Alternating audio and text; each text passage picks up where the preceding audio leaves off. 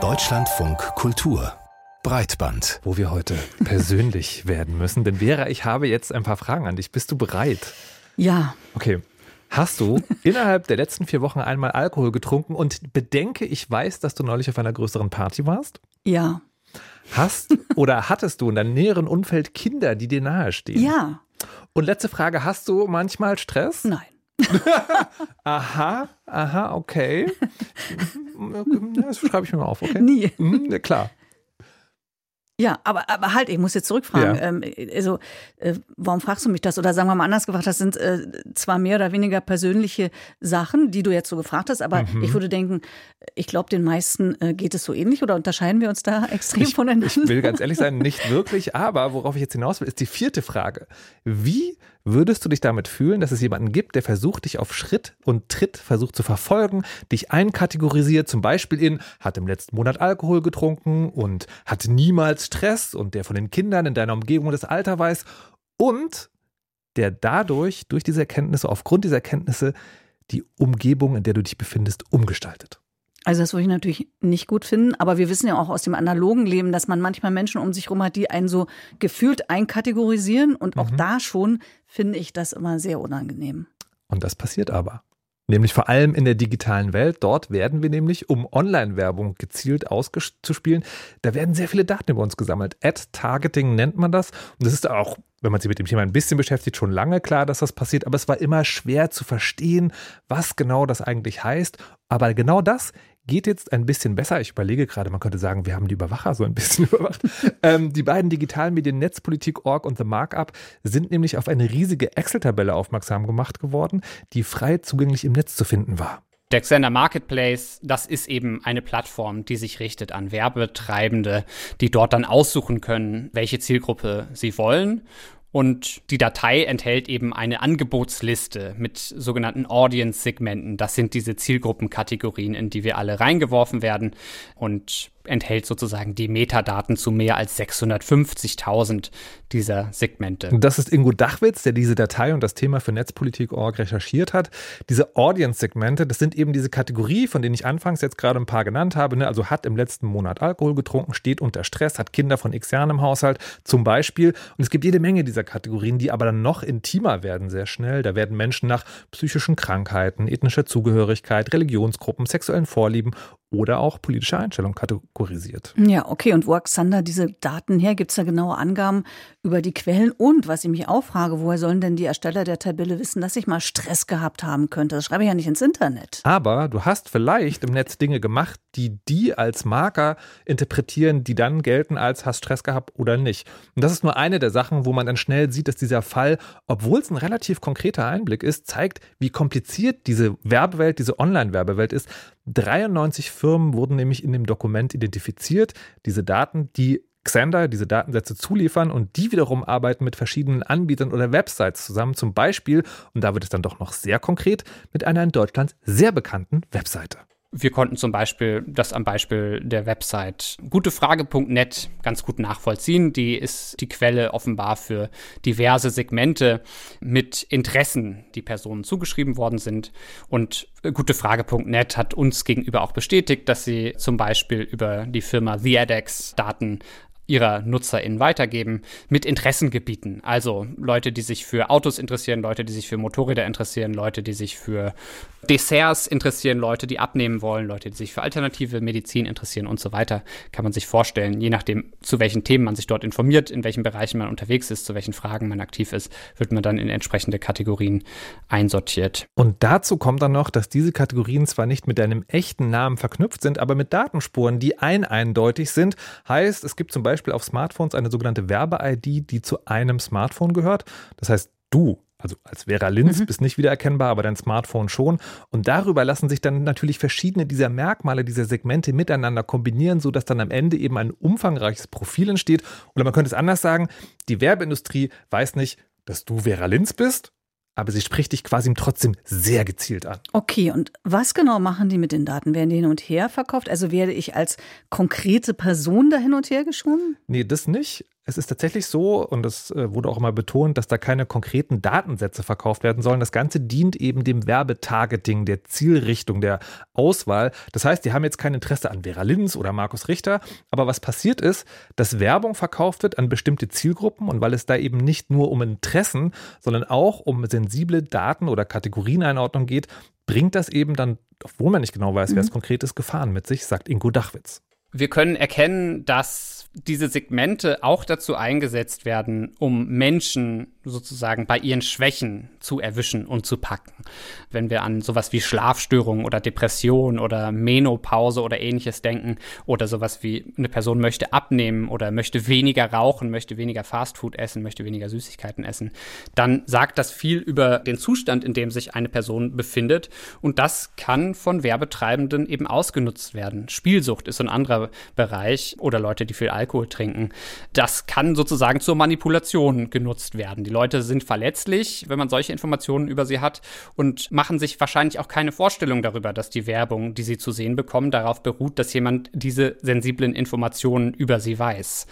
Es geht darum, den Menschen möglichst das zu zeigen und dort bei, ja, auch Vulnerabilitäten, bei Verletzlichkeiten anzuknüpfen, die den größtmöglichen Werbeeffekt haben, um mehr Produkte verkaufen zu können. Okay, muss ich jetzt nachhaken? Markus, mhm. ich sehe schon, dass es da ein großes Potenzial gibt, aber Hart belegbar im mhm. Sinne eines handfesten Beweises ist das doch nicht, oder? Also sowohl, dass Werbefirmen das machen, als auch, dass Manipulationen durch Online-Targeting wirklich möglich sind? Das ist natürlich in dieser Debatte so ein ganz empfindlicher Punkt, weil es eben um das Potenzial geht. Ich habe mich dazu auch noch umgehört. Erstmal bei Ingo Dachwitz selbst, der sagt, dass es schon Anzeichen dafür gibt, dass so etwas vorkommen kann. Es gibt Studien, die sagen, dass Werbung deutlich effizienter ist, wenn sie auf Persönlichkeitseigenschaften zugeschnitten ist, auf Charaktereigenschaften, zum Beispiel auf Extrovertiertheit oder Introvertiertheit, dass man die Effizienz damit deutlich steigern kann. Und es gibt einige Berichte, unter anderem Wolfi Christel, der auch diese Datei uns zur Verfügung gestellt hat, hat eine Studie gemacht, die gezeigt hat, wie die Online-Gambling-Industrie zum Beispiel Targeting einsetzt, um Leute zu erwischen, die spielsüchtig sind. Es gibt diverse Kategorien, die, also manche sind dann nett umschrieben, das heißt dann irgendwie Gambling Enthusiasts, also Leute irgendwie Spiel, Glücksspiel-Enthusiasten, und manche heißen einfach wirklich ganz plain, ganz offen, ganz ehrlich Spielsucht äh, und die dann zu erwischen und ja, sie wieder ins System reinzuholen sozusagen und bei ihrer Sucht anzusetzen.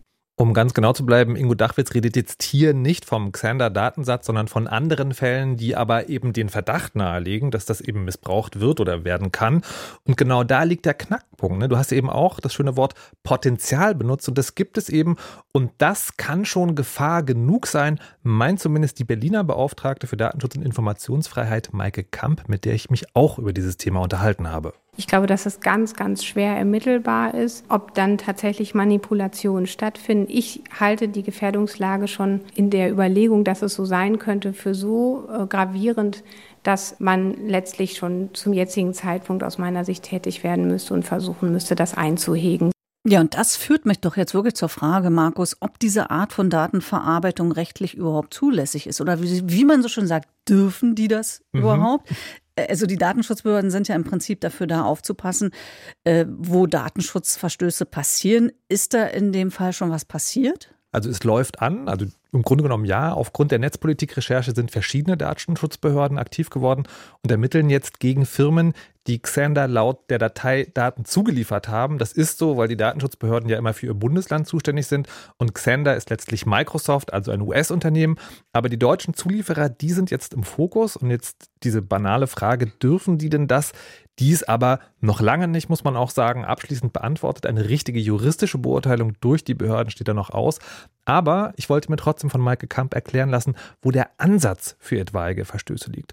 Und um das zu verstehen, muss ich jetzt mal ganz kurz, eine ganz kurze Einführung in die hm. Grundlagen von äh, Datenschutz und Datenverarbeitung machen. Keine Angst, es ist wirklich sehr kurz. Und zwar, die Grundlage ist, stark vereinfacht natürlich, die Verarbeitung persönlicher Daten ist verboten, es sei denn, sie ist erlaubt. Also das heißt, wenn ich es erlaube. Fast Nicht ganz. Es gibt auch zum Beispiel sogenannte berechtigte Interessen. Also ein Online-Händler zum Beispiel muss ja deine Adresse verarbeiten können, weil sonst kann er dir das Paket nicht zuschicken, was du ihm bestellt hast. Anders formuliert, es braucht einen Grund laut der Datenschutzgrundverordnung, die diese Verarbeitung dann zulässig macht. Und das kann eben sowas wie dieses Beispiel sein, also berechtigte Interessen.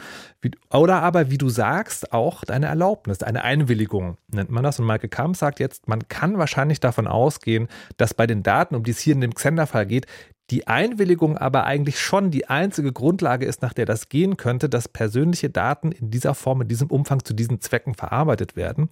Aber Einwilligung heißt, ähm, und weißt du, also, Entschuldigung, Einwilligung heißt, ich erlaube das. Mhm. Ja, also wirklich konkret. Und weißt du, wie sehr, wie oft wir diese Erlaubnis geben? Diese ganzen Cookie-Banner, die wir alle kennen, von denen wir genervt sind. Oder wenn wir uns einen Account machen oder eine App installieren und dabei auf habe die Datenschutzbestimmung gelesen und akzeptiert klicken. Das ist juristisch eben diese Einwilligung. Und darauf, dass diese Einwilligung erteilt wurde, berufen sich, sehr verkürzt jetzt wieder dargestellt, auch diese Firmen. Und genau darin sieht die Berliner Datenschutzbeauftragte aber ein Problem so wie die Dinge da liegen oder so wie es beschrieben wurde in dem Netzpolitikartikel, habe ich da meine ganz starken Zweifel, dass das einwilligungsfähig ist, weil ich eben genau dieselbe Problematik sehe, dass es im Grunde genommen so komplex ist, dass es quasi nicht vermittelbar ist. Und die Einwilligung träumt ja quasi von diesem Konzept einer selbstbestimmten Entscheidung. Und wenn ich über Selbstbestimmung rede, dann muss ich ja wissen, was ich hier freigebe und welche Konsequenzen das für mich hat. Und diese Konsequenzen sind, glaube ich, nicht nachvollziehbar. Ich glaube, dass für Menschen noch nicht so richtig deutlich geworden ist, wie intensiv Werbung im Internet ist. Ich muss jetzt nochmal nachfragen, mhm. Markus, habe ich das richtig verstanden? Die Grundidee des Gesetzgebers hinter der Einwillung ist nicht nur, dass ich Ja sage, sondern dass ich ganz genau verstanden habe, wozu ich Ja sage. Also, dass ich verstehe, was mit meinen Daten gemacht wird und von wem die verarbeitet werden? Das ist in der Tat der Fall. Da, davon bin ich auch sozusagen, wenn ich drüber nachdenke, auch überrascht. Das ist eigentlich die Grundidee. Und wenn man sich das vor Augen führt, aber dann wird es ja total schnell absurd. Ne? Ich weiß nicht, ob du dir mal so Cookie-Banner-Menüs ganz genau angeschaut hast, also wirklich alles, was man da lesen kann. Da sind ja manchmal hunderten Firmen zum Beispiel, zu denen man Datenübertragung zustimmen soll. Und das wirft ein interessantes Problem auf. Wenn das Thema so komplex ist, dass durchschnittliche NutzerInnen das nicht von selbst wissen können, aber auch zu umfangreich, um es zu erklären, weil man ja bei jeder Einwilligung ellenlange Texte lesen müsste, wenn man sich das vor Augen führt, als ich diesen Gedanken hatte, habe ich mich gefragt, geht denn Einwilligung überhaupt? Ja, also ist das überhaupt ein Konzept, das tragbar ist oder was meinst du? Also ich frage mich, warum das möglicherweise noch nicht geklärt ist, weil ich glaube, es ist eigentlich nicht tragbar.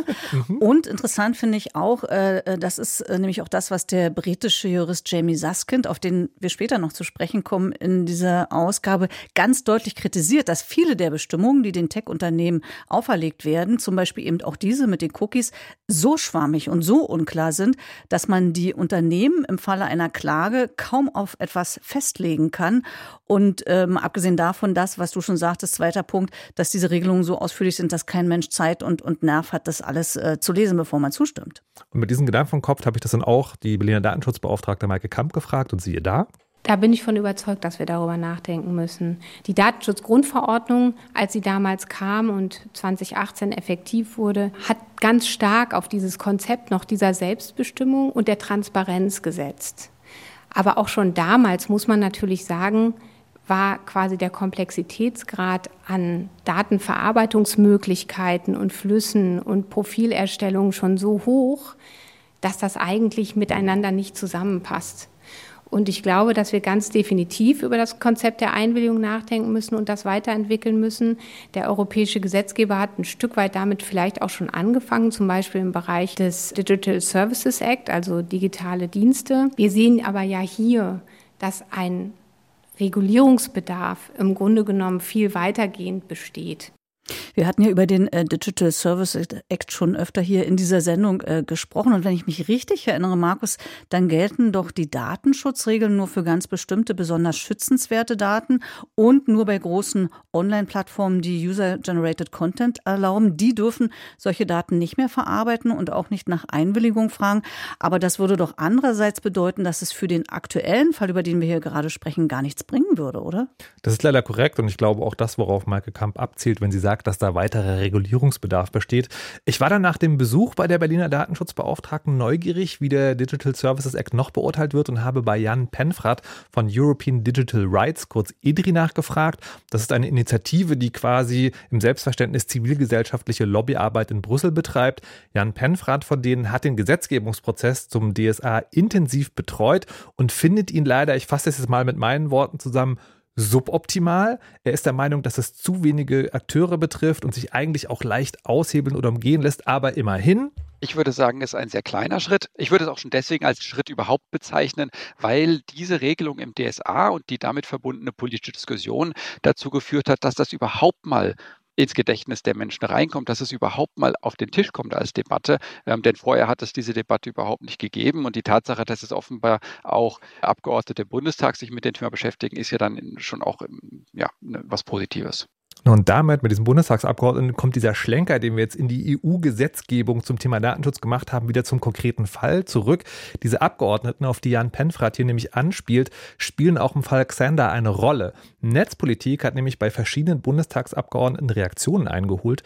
Jan Penfrat hat sich den Artikel mit den Reaktionen durchgelesen und war einigermaßen überrascht über einige der Dinge, die er da gefunden hat. Also ich habe da Zitate gelesen von Politikern von CDU und FDP insbesondere, die da gesagt haben, oh, da müsste man ja mal regulieren und so weiter. Das sind genau die politischen Parteien, die sich in der DSA-Debatte gegen eine stärkere Regulierung positioniert haben und gesagt haben, nein, man braucht doch diese ganze Tracking-Werbung, sonst kann man doch nicht das Internet finanzieren, das ist doch ganz wichtig und das ist mit der Privatsphäre ja auch nicht so schlimm. Ne? Also das sind genau die gleichen Parteien, die sich da dagegen gestellt haben, als wir die Möglichkeit gehabt hätten, über den DSA hier strengere Regulierung zu bekommen.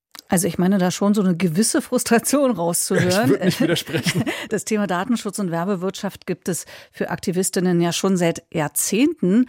Der Digital Services Act ist ja jetzt auch nicht ganz neu mehr. Bleibt der eigentlich für die nächsten Jahrzehnte bestehen oder wird dann nochmal nachgearbeitet? Die Chancen darauf stehen tatsächlich ganz gut. Vielleicht schon ab nächstem Jahr, hat mir Jan Penfrat erzählt, denn es gab eine von der EU-Kommission in Auftrag gegebene Studie zu regulatorischen Möglichkeiten Möglichkeiten im Hinblick auf die Online-Werbeindustrie.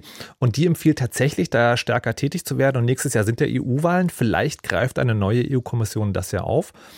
Und das ist aber alles, was man sozusagen da in Zukunftsaussichten hat. Ich weiß am Ende auch gar nicht so genau, was ich von dem ganzen Thema halten soll, weil so einerseits gibt es Bewegung, die Datenschutzbehörden werden aktiv, politisch wird das demnächst auch nochmal verhandelt, vielleicht. Das heißt, das passiert jetzt alles nicht ungesehen. Gleichzeitig finde ich persönlich sehr gruselig, was da im Hintergrund mit unseren Daten passiert. Ähm, ich bin ja jemand, der dieses Thema schon seit Jahren verfolgt, aber so einen konkreten Einblick und wie viel da anfällt und wer da alles was weiß, das ist schon krass. Und ich habe in mir zumindest das Gefühl, ich wäre eher für ein Verbot solcher Technologien. Wie geht's dir? Also ich würde jetzt spontan aus dem Bauch sagen, ich auch, sehe ich mhm. auch so. Aber ich wollte dich noch mal eine andere Sache fragen, okay. die vom eigentlichen Fall ein bisschen wegführt.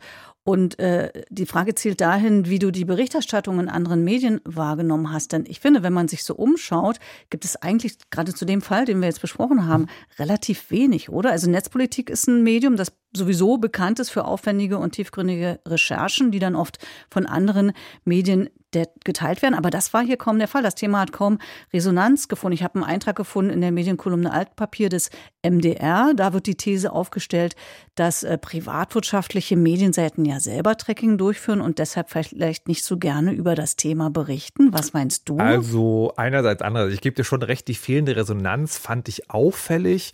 Ich glaube aber in dem Fall tatsächlich, es hat eher andere Gründe. Ich habe mich mal bei KollegInnen äh, von verschiedenen Medien umgehört und die Gründe waren dann eher sowas zwischen also eigentlich ist da ja nichts Neues dabei. Das, also ich sehe das anders, aber technisch kann man das tatsächlich sagen. Oder wir hatten keine Ressourcen dafür. Und ich habe mich dann auch noch gefragt, ob es vielleicht Datenschutzthemen generell momentan oder in letzter Zeit eher schwer haben. Und darüber habe ich mich mit Eva Wolfangel unterhalten. Das ist momentan eine der präsentesten und besten Digitaljournalistinnen, äh, die es gibt, wie ich finde. Also was ich aktuell beobachte, ist, wenn es jetzt um Datenschutz und Datensicherheit geht, dass so Cybersecurity-Themen besser ankommen als klassische Datenschutzthemen. Also wenn Menschen ihre Daten freiwillig an die großen Konzerne geben und sich freiwillig überwachen lassen, in Anführungszeichen, und aushorchen lassen, ist es weniger ein Thema, als wenn jetzt kriminelle Ransomware-Banden äh, die ins Darknet stellen oder den, den Menschen wegnehmen oder wenn Unternehmen schlimme Sicherheitslücken haben. Also ich habe das Gefühl, dieses, die Menschen sind selbstschutz versus, oh böse, böse, hier hat jemand Daten nicht gut geschützt oder Daten geklaut, das ist oft ein Unterschied. Also dass dann diese Geschichten mit dem Bösen drin die attraktiveren sind. Also attraktiver im Sinne von, die finden mehr Reichweite und die lassen sich auch leichter erzählen. Datenschutz ist ja immer sehr komplex zu erklären. Und es gibt bei den General Interest Medien, also die Medien, die für die Allgemeinheit nicht für ein Fachpublikum schreiben, vielleicht auch noch einen anderen Grund. Also ich glaube schon, dass der KI-Hype tatsächlich auch dazu beiträgt, dass eben die Magazine und Zeitungen das Gefühl haben, wir haben doch ganz viele Digitalthemen gerade drin. Und natürlich sind ja die Redaktionen sind ja auch nicht größer geworden. Also die, die äh, Spezialredaktion, die sich um digitale Themen kümmert, ist halt überall klein, wenn es es überhaupt gibt, ja. Und die müssen sich um solche Geschichten kümmern, die müssen die äh, beauftragen und redigieren und so weiter oder selber schreiben. Das, das ist sicher auch ein Effekt, dass dieser KI-Hype gerade relativ viel Ressourcen auch bündet von Menschen, die sich mit solchen Themen beschäftigen, ja. Und das macht dann am Ende so eine Gemengelage, die, wie ich finde, der Werbeindustrie durchaus auch ein bisschen in die Hände spielt. Ne? Weil je komplexer und intransparenter die agiert, desto schwerer wird es nicht nur, dass einzelne Menschen sich damit zurechtfinden, sondern auch die Berichterstattung darüber. Man könnte sogar ein bisschen dramatisch übertrieben sagen, die Cookie-Banner sind so anstrengend geworden, dass sie an manchen Stellen sogar den Journalismus in die Knie zwingen. Okay, jetzt sage ich mal zwei Sachen. Zum einen, dass ja nicht nur die Journalisten dafür verantwortlich sind, solches Fehlverhalten oder potenzielles oder mutmaßliches Fehlverhalten äh, zu äh, verfolgen und mhm. zu ahnen. Und und wie wir hier sehr schön zeigen, es geht ja doch, das haben wir mit diesem Thema jetzt bewiesen. Also es wird ein bisschen gesprochen, zumindest in den Medien, auch darüber,